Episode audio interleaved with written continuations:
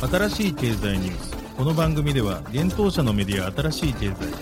ブロックチェーン仮想通貨フィンテックに関する日々のニュース解説を平日毎日音声コンテンツでお届けしています。そして新しい経済ではブロックチェーン仮想通貨に関するニュース解説記事やインタビュー記事学習記事などのたくさんのコンテンツを掲載しております。ぜひ新しいひらがな経済漢字で検索してメディアもチェックしてくださいそして LINE 公式アカウントではメディアの更新情報を配信しております LINE 公式アカウントにもぜひご登録くださいこの番組は株式会社フィナンシェの提供でお送りします。フィナンシェはスポーツチームやエンタメプロジェクト、DAO などのトークンを購入して支援ができる新しいクラウドファンディングサービスです。サッカー J リーグ、野球、バスケなどのプロスポーツチームをはじめ映画やアイドル、インフルエンサーなど100以上のプロジェクトのトークンがフィナンシェで購入できます。さらにトークン購入者はプロジェクトに応じたキャンペーン参加や NFT などの特典も。ぜひ iOS や Android でフィナンシェのスマホアプリを入れて新たな応援体験を味わってください。あなたの夢がみんなの財産になるフィナンシェ。幻冬舎新しい経済編集部の武田です。大塚です。はい、本日は11月29日火曜日です。今日のニュース行きましょう。ブロックファイが破産申請、債務者10万人超え、FTX 破綻の連鎖で。LINE 運営のグローバル取引所ビットフロントサービス終了へ。経営破綻の FTX 従業員への給与支払い再開。アメリカクラーケンがアメリカ外国資産管理局と和解対イラン制裁違反についてフィデリティ、フィデリティクリプトでビットコインとイーサ取引サービス提供開始。アメリカコインベースに NFT ゲームプラットフォームのボルケンフォージド PYR 上場へ。クリプト .com がレストランガイドラ・リストと提携 Web3 支援へ。ガイアックス鳥取県智頭町及び静岡県松崎町の美しい村田をサポート開始。ノットアホテルがメンバーシップ NFT 第2弾販売へ。コインチェック NFT ベータ版が先行取り扱い。暗号資産と法定通貨の決済インフラ、シャンプール約57億円調達。一つ目のニュースいきます。ブロックファイが破産申請、債権者10万人超えというニュースです。暗号資産のレンディングサービスを行うブロックファイとその関連会社8社がアメリカ破産法第11条チャプター11をニュージャージー州地区連邦破産裁判所に申請したことを11月28日に発表しました。チャプター11を申請した目的はブロックファイの事業の安定化とすべての顧客及び利害関係者にとって価値を最大化するための債権取引を完了させる機会を得るためだとしています。ブロックファイのサービスは11月11日から一時停止しており、現時点においても引き続き停止している状況です。なお、サービスの停止から今回の破産申請に至ったのは、融資を受けていた FTX の経営破綻の影響を連鎖的に受けたものとなります。なお、ブロックファイの現金残高は2億5690万ドル、日本円にすると約356億円で、再建中の特定の業務を支援するのに十分な流動性が確保される見込みだといいます。また、裁判所へ提出された書類によれば、資産と負債の推計はともに10億から100億ドル、日本円にすると約1390億から1兆3900億円となっています。そして債権者は10万人を超えることが示されています。再建の一環としてブロックファイは FTX 及びその関連企業を含む取引先が同社に対して負う全ての債務の回収に注力する予定だといいます。ただ FTX の破綻とそれに伴う破産手続きは現在も進行中であるため FTX からの回収が遅れることを想定しているとのことです。ブロックファイの財務アドバイザーであるバークレーリサーチグループのマーク・レンジ氏は FTX の破綻によりブロックファイの経営陣と取締役会は直ちに顧客と当社を守るための行動を起こしました。ブロックファイは創業以来暗号資産業界をポジティブに形成し、このセクターを発展させるために取り組んできました。ブロックファイは全ての顧客とその他の利害関係者にとって最良の結果を達成する透明なプロセスを期待していますとリリースで説明しています。なお、ブロックファイはチャプター11への移行を円滑に行いながらも、事業を継続できるようにするための一連の申し立てを裁判所に提出する予定です。この申し立てには、チャプター11適用後も従業員の賃金の支払い、従業員の福利厚生を支障なく継続するための要請が含まれており、これについては裁判所の承認を得られる見込みだといいます。また、チャプター11適用期間中もビジネスに不可欠な機能を担う訓練を受けた社内人材を確保するための主要社員維持計画を策定することも求められているとのことです。また、ブロックファイは11月28日より人件費を含む経費の大幅な削減を目的とした社内計画を開始したといいます。ちなみに、ブロックファイは FTX 創業者サム・バンクマン・フリード氏の持ち株会社であるエマージェント・フィデリティ・テクノロジーズに対して11月初めに担保として約束されたロビンフッドの株を求めて訴訟を起こしています。なお、この訴訟はブロックファイが同裁判所に第11章破産を申請してからわずか数時間後にニュージャージー地区連邦破産裁判所に11月28日に提出されています。続いてのニュースいきます。ビットフロントがサービス終了へというニュースです。LINE 運営のグローバル向け暗号資産取引所ビットフロントがサービスを終了し、閉鎖することを11月28日に発表しました。12月30日5時 UTC には取引停止となり、来年3月31日5時には出金が停止になるとのことです。なお、発表時点で新規ユーザー登録とクレジットカード決済が停止されたといいます。ビットフロントによると、今回の取引所閉鎖は LINE のブロックチェーンエコシステムとリンクトークンエコノミーを発展させていくためとのことです。また、不正行為で告発された特定の取引所に関する最近の話題とは無関係と記載があることから、ビットフロント閉鎖の理由が今月経営破綻に至った FTX に関連したものではないことが示唆されています。ビットフロントは2020年2月に LINE がアメリカで運営を開始した暗号資産取引所です。LINE では2018年1月より日米を除くグローバルの取引所ビットボックスを運営していましたが、アメリカ展開にあたりビットボックスはビットフロントへ移行をしていました。なお、日本国内においては LINE ビットマックスが運営を続けています。LINE では現在、グローバル NFT プラットフォーム DOSI や国内向け NFT 総合マーケットプレイス LINE NFT を提供しています。それらは LINE が独自開発したプライベートブロックチェーン、LINE ブロックチェーン基盤にて稼働しています。また LINE ブロックチェーンではネイティブトークンのリンクが発行されており、国内では LINE ビットマックスで入手できます。海外においては韓国拠点の取引所ビッサムのほか、グローバル取引所の MEXC グローバル、ゲート IO にてリンクの取引が行われております。ちなみに LINE ブロックチェーンはコスモスの開発基盤となっている Tendermint BFT によって開発されており、イーサリアムとの相互運用が計画されています。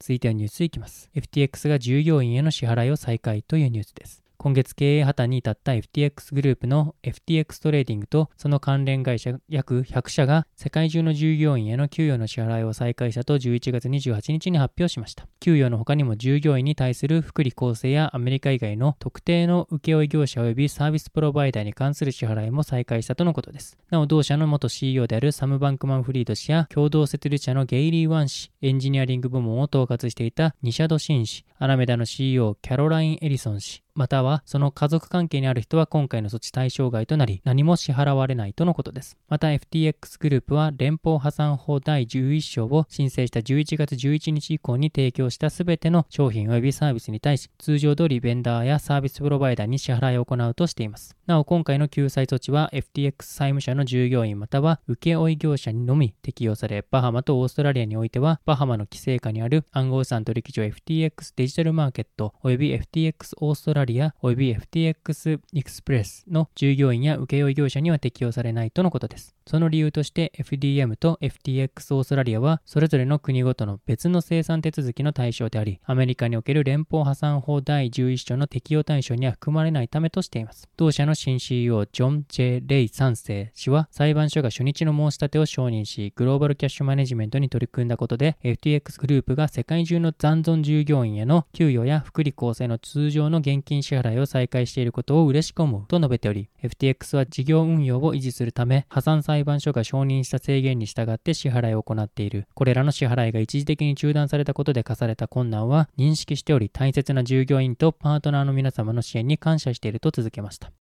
続いてはニュースいきます。アメリカクラーケンが米外国資産管理局と和解、対イラン制裁違反についてというニュースです。アメリカで暗号資産取引所などを運営するクラーケンが同社の対イラン制裁違反とみられる行為について、アメリカ財務省の外国資産管理局と和解に同意したことを11月28日に発表しました。和解金としてクラーケンは36万2158ドル、約5000万円を OFAC に支払うことになります。ちなみにこの金額はクラーケンの違反が悪質ではなく自発的に自己回避されたといういう外国資産管理局の判断を反映したものだといいます。また、外国資産管理局との和解の一環として、クラーケンは自社制裁コンプライアンス管理に10万ドルを追加投資することに同意したとのことです。ちなみに、クラーケンは自動インターネットプロトコル、IP アドレス、自動インターネットプロトコルアドレスブロッキングシステムを含む適切なジオロケーションツールを適時に導入しなかったために、ユーザーが同社のプラットフォームで暗号資産取引を行った際に、イランにいると思われるユーザーにサービスを利用されていたとのことです。また、外国資産管理局はクラーケに対して制裁監視を支援するために、複数のブロックチェーン分析ツールを導入すること、ブロックチェーン分析を含むスタッフのためのコンプライアンス関連の追加トレーニングに投資すること、新しい制裁コンプライアンススタッフの雇用に加えて、クラーケンの制裁コンプライアンスプログラムを指揮するための専門の制裁責任者を雇用することなどを要求しています。クラーケンの最高法務責任者であるマルコ・サントリ氏は、暗号資産メディアディクリプトに対してメールで声明を発表し、当社が発見し、自発的に自己報告し、迅速に修正したこの問題を解決できたことを嬉しく思いますと伝えたようです。なお、クラーケンは2015年10月14日頃から2019年6月29日の間に取引時にイランにいたと思われる個人のために826件の取引合計約168万577.10ドルを処理していたと外国資産管理局は示しています。そして同機関はクラーケンが提供する取引所に世界中の顧客がいることを知りながら、同取引所は制裁人種義務に対して十分な注意や配慮を怠ったと指摘していました。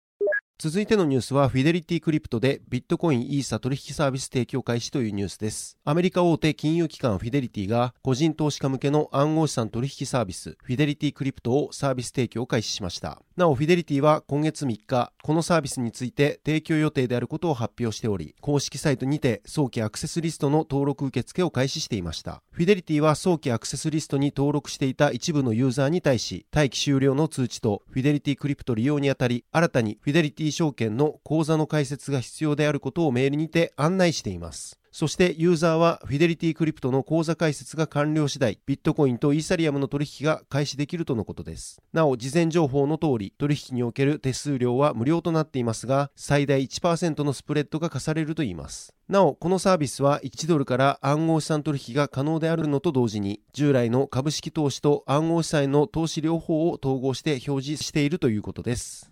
続いてのニュースいきます。アメリカコインベースに PYR 上場へというニュースです。アメリカ大手暗号資産取引所コインベースが暗号資産ボルケンフォージド PYR の取扱い予定を11月29日に発表しました。PYR の取扱いは流動性条件が満たされ次第、コインベース .com 販売所及び同社提供の個人トレーダー向けプラットフォームコインベースエクスチェンジにて、日本時間11月30日2時以降に取引開始される予定です。なお、日本居住者のコインベースユーザーはサポート対象となります。取引ペアについては PYRUSD がサポートされることになっており、取引は段階的に開始されるといいます。なお、今回サポートされる PYR は、イーサリアムのトークン規格 ERC20 規格で発行されたトークンとなります。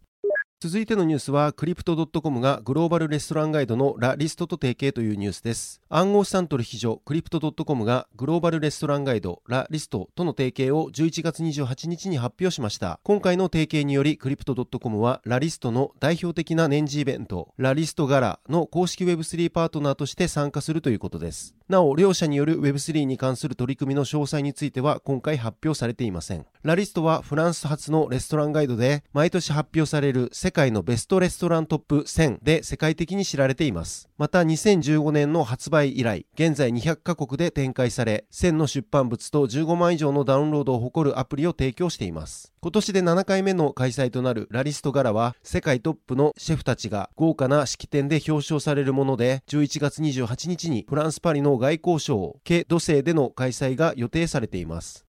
続いてのニュースはガイアックスが複数自治体連合の美しい村 DAO をサポートというニュースです。企業支援のスタートアップスタジオのガイアックスが鳥取県智頭町及び静岡県松崎町が進める美しい村 DAO の NFT 販売プラットフォーム開発や DAO 自走のためのコミュニティサポート開始を11月29日に発表しました。美しい村 DAO は地方創生を DAO 自立分散型組織で行う内閣府地方創生推進事務局広域連携 SDGs モデル事業の日本で最も美しい村デジタル村民の夜明け事業による複数自治体の連合 DAO です。この事業は加盟団体の観光の広告活動などをする日本で最も美しい村連合に加盟する鳥取県智頭町及び静岡県松崎町の2自治体が取り組んでいます。なお、この事業の概要は、ブロックチェーン技術に裏付けられたスマートコントラクトを構築し、DAO 方式で管理するデジタル村民コミュニティを創設する各町村が持つ様々なコンテンツを NFT として発行、村民のインセンティブを提供することで、関係人口の増加と地域課題解決、経済循環の基盤とし、過疎地における新たな社会構造を形成するとなっています。ガイアックスによると地方創生における課題を DAO で解決したいという行政団体は多く存在する中で事例が少なく DAO の蘇生に踏み切れていない状況があるといいます。そこで今回の複数の自治体が連携し DAO を蘇生する日本初のプロジェクトを通じることで地方創生の新たな形の構築を目指すとしています。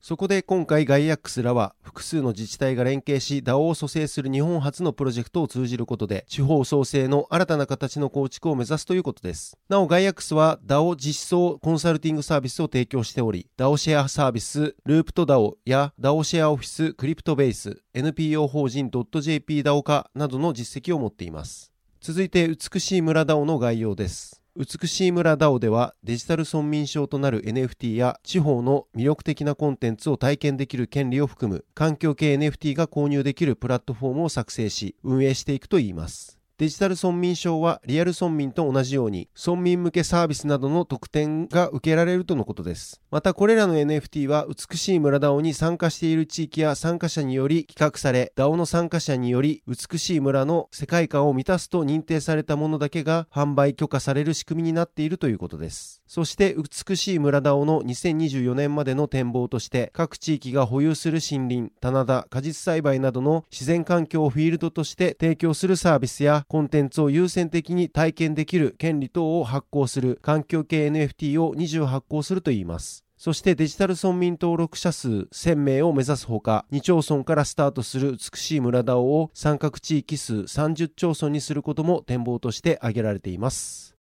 続いてのニュースは、ノッタホテルがメンバーシップ NFT 第2弾販売へというニュースです。ノッタホテルがメンバーシップ NFT の第2弾の販売予定を11月29日に発表しました。また、ノッタホテルは国内で暗号資産取引所などを運営するコインチェックと協業し、第2弾メンバーシップ NFT をコインチェック運営の NFT マーケットプレイス、コインチェック NFT ベータ版で先行取り扱いすることも合わせて発表しています。なお、このマーケットプレイスでのメンバーシップ NFT 先行販売及び取扱い開始は12月7日を予定しているということです。ノットアホテルでの販売は12月14日開始となるようです。コインチェック NFT ベータ版では新たに発行するメンバーシップ Y の先行販売のほか、ノットアホテルのメンバーシップ NFT 全3種類の販売を行うとしています。今までは毎年1泊からノッターホテルを楽しめるメンバーシップ S と毎年3連泊可能なメンバーシップ X の2種類が販売されていましたが今回から毎年2連泊が可能なメンバーシップ Y が新たにラインナップに加わるとのことです。なお各 NFT は宿泊券に加えてノッターホテルが主催する食やワイン、アート、日本文化などを楽しめる様々なイベントへの参加が可能となっています。ノットアホテルでは購入した部屋を住宅や別荘として利用するだけでなく旅行や出張で家を空ける際にはホテルとして運用できる不動産を販売するサービスを提供しています。ホテルとしてのオペレーションはノットアホテルが行います。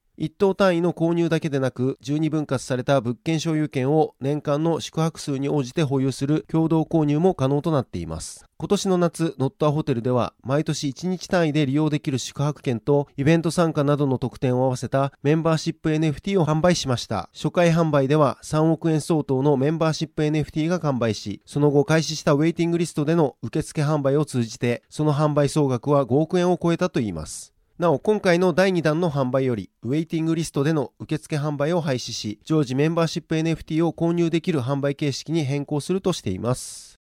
続いてのニュースいきます。シャンプール約57億円調達というニュースです。暗号資産及び法定通貨の決済インフラを提供するシャンプールが4100万ドル、約57億円を調達したことを11月25日に発表しました。イギリスのターゲットグローバルを中心とする投資家から資金調達を行ったとのことです。なお、調達した資金はヨーロッパ、中東、北アフリカ、ラテンアメリカでのサービス拡大のために活用していく方針とのことです。シャンプールは2019年に設立された企業です。リリースによれば、アジアにおけるクロスボーダー商取引のブームの中で、パンデミックの間に急成長した企業だといいます。これまでビザやマスターカードなどの金融仲介業者に頼って国際決済を処理していたマーチャントがシャンプールのプラットフォームに乗り換えているとのことで、現在200万人以上のユーザーを抱えているといいます。ちなみに日本のゲーム企業 gumi のグミクリプトスキャピタル匿名組合 GCC1 号ファンドはシャンプールに投資し、ポートフォリオの一つとなっています。シャンプルの創業者で CEO のジェフリー・リュウ氏は、インフレや金利上昇など世界のマクロ経済環境はますます厳しくなっていますが、同社の収益は今年3倍の6580万ドルに達し、今後も成長を続け、2023年には1億6300万ドルに達するだろうと予測しています。私たちは責任を持って希望を拡大し、持続的に成長していきますと伝えています。はい、本日のニュースは以上となります。そして昨日も新しいコンテンツ出ておりますので、そちら紹介させていただきます。連日公開させていただいております、音声レポ B ダッシュクリプト2022フォールです。今回は次のトレンドは何だ？Web3 の先進起業家が今注目していることというテーマのイベントの音声をお送りさせていただいております。こちらのスピーカーには UXT プロトコルの稲見健人氏、Web3 ファウンデーションの大日方祐介氏、iUnify の木村優氏、 INTMAX の日置レオナ氏、そしてモデレーターには新しい経済の武田正宏が登壇をしています。こちら記事から音声聞けるようになっておりますので、ぜひお聞きください。はい、このように私たち新しい経済編集部ではブロックチェーン暗号資産に関するニュースを平日毎日ラジオで配信をしております。本日ご紹介したニュース、コンテンツなどはすべてサイトの方に上がっております。ぜひサイトの方も見に来てください。新しいひらがな、経済、漢字で検索して見に来ていただければと思います。それでは本日はありがとうございました。ありがとうございました。